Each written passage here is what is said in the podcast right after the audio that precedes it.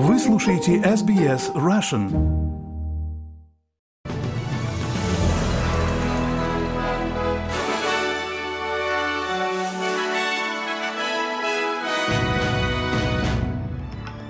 Добрый день, вы слушаете новости СБС на русском языке у микрофона Светлана Принцева. Вторник, 10 октября и главное в этом выпуске. Сотни пропалестинских протестующих прошли маршем к Сиднейскому оперному театру, скандируя антиизраильские и антиеврейские лозунги. Сенатский комитет предположил, что федеральное правительство отказало Qatar Airways в дополнительных рейсах в Австралию, защищая интересы Qantas. Концерты Юрия Шевчука отменены из-за инфаркта у музыканта. А теперь об этих и других новостях подробнее. Премьер-министр Израиля Бениамин Нетаньяху заявил, что зверства, совершенные Хамасом во время нападения на Израиль, отражают зверства, совершенные джихадистской группировкой «Исламское государство».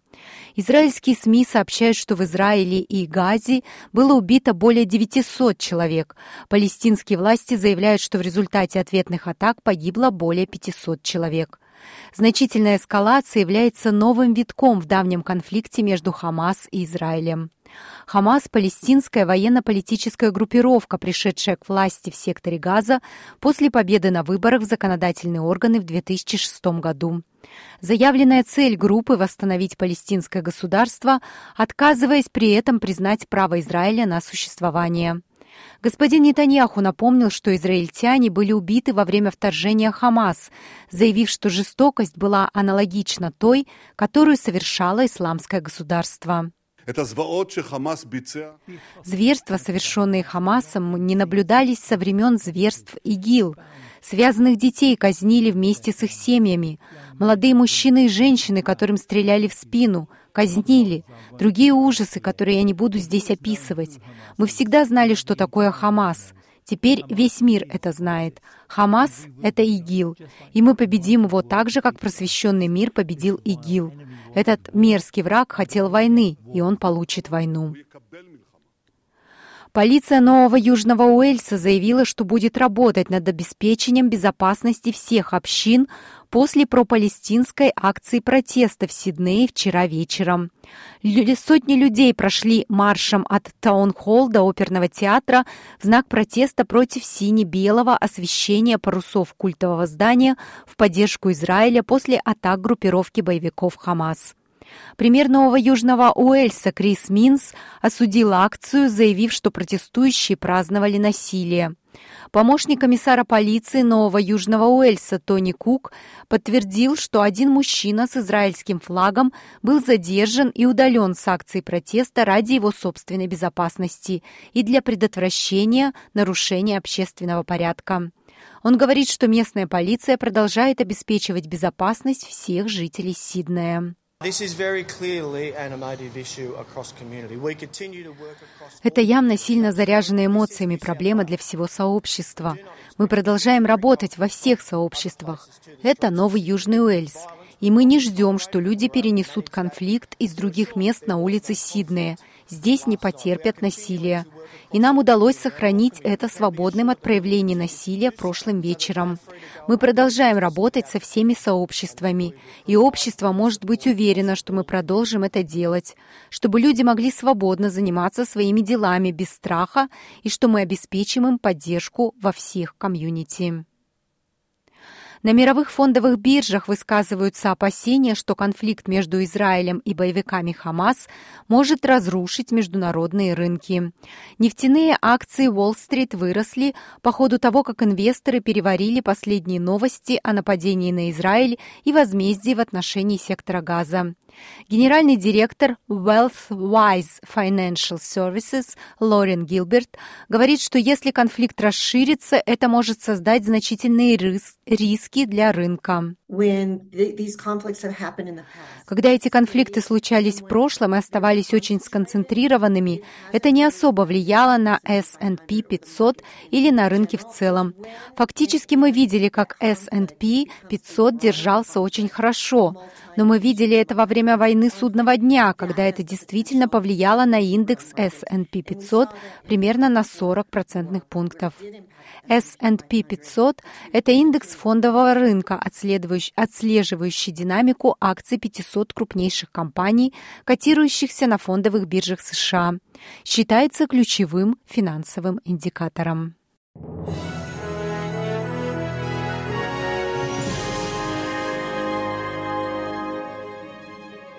Вы слушаете новости СБС. Министр НДИС Билл Шоттен говорит, что независимо от результата референдума «Голос коренных народов» в парламенте, австралийцы встретят любое решение вместе. Накануне премьер-министр Антони Альбанезе отверг предположение, что голосование «за» провалится в ходе своей кампании в поддержку референдума по всей стране. Недавние опросы показывают, что голосование против лидирует, но сторонники «за» говорят, что не теряют надежды. Господин Шоттен сказал Девятому каналу, что кампания не закончится, пока не будут поданы все бюллетени.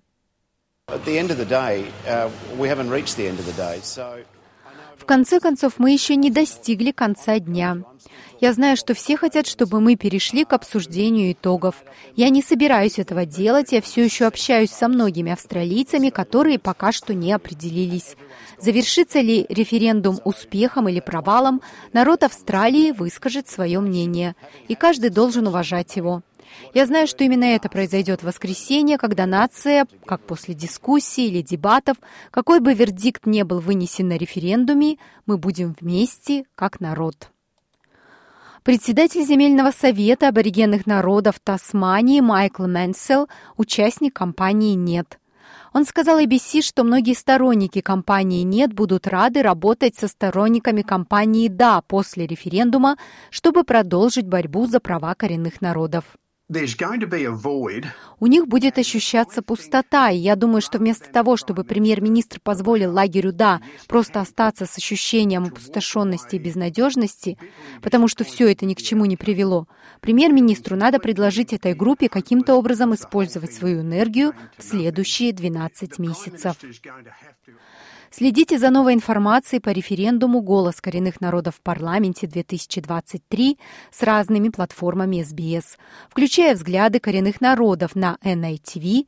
Также посетите портал SBS Voice Referendum, чтобы получить доступ к статьям, видео и подкастам на более чем 60 языках.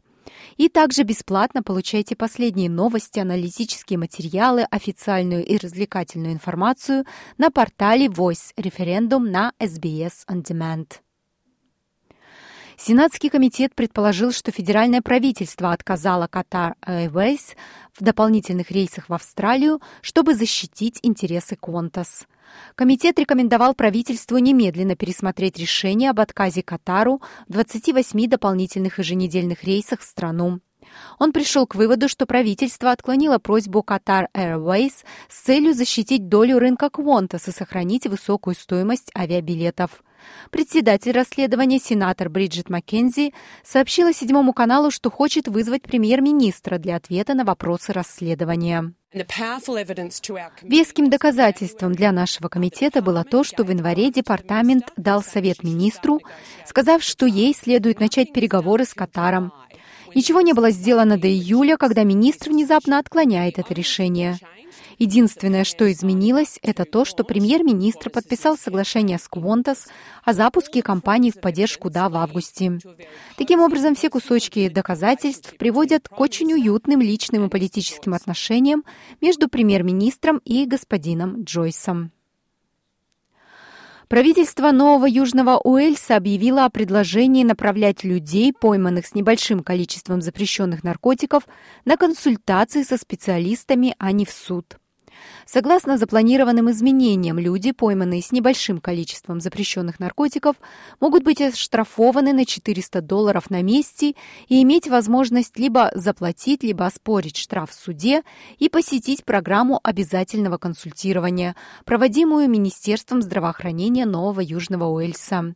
Однако генеральный прокурор Майкл Дейли говорит, что вариант консультирования будет доступен только в случае первых двух правонарушений, и это предложение будет реализовано по усмотрению сотрудников полиции. Расследование в Новом Южном Уэльсе предполагаемых исторических преступлений на почве ненависти геям сегодня будет сфокусировано на насильственной смерти мужчины, произошедшей почти 50 лет назад – Эрнест Хед был найден мертвым в своей квартире в Саммерхиллз в западном районе Сиднея в июне 1976 года. На сегодняшних слушаниях будут представлены новые доказательства по делу, включая возможный значительный прорыв в расследовании.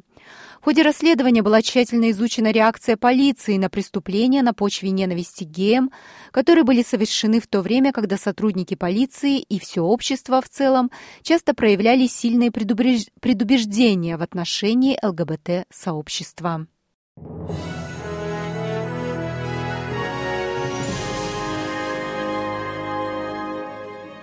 Вы слушаете новости СБС.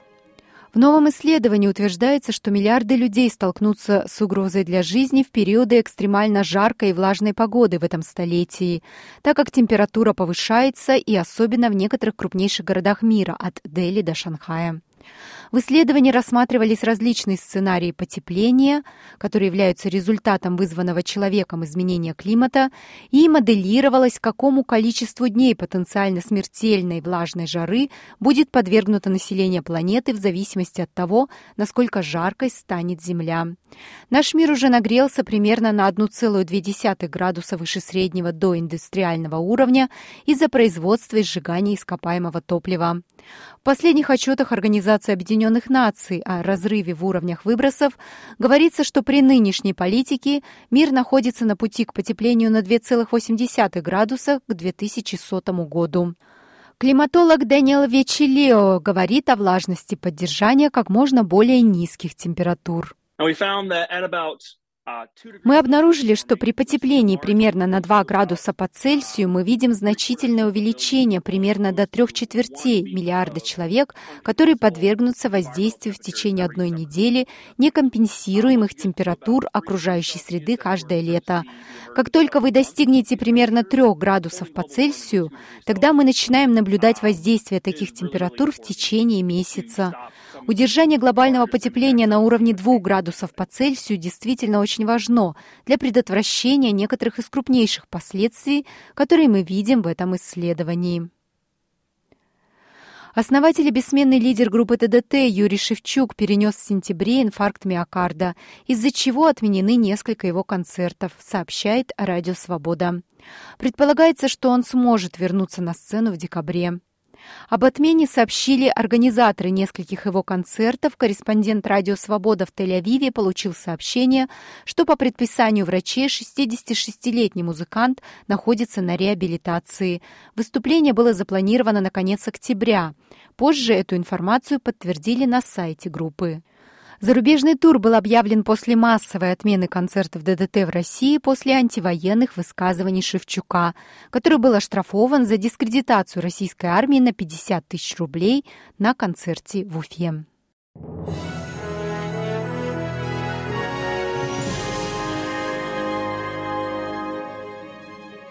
Вы слушаете новости СБС и в завершение новостного выпуска курс валют и прогноз погоды. Австралийский доллар торгуется по цене 64 американских цента, 61 евроцент и 63 рубля 68 копеек.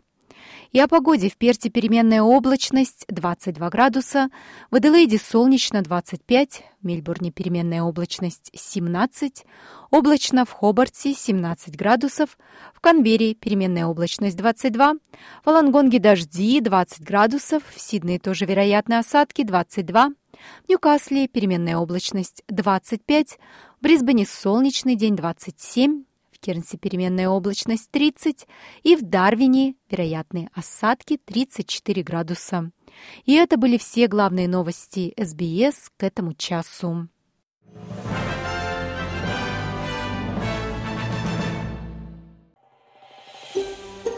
Хотите услышать больше таких историй? Это можно сделать через Apple Podcasts – Google Podcasts, Spotify или в любом приложении для подкастов.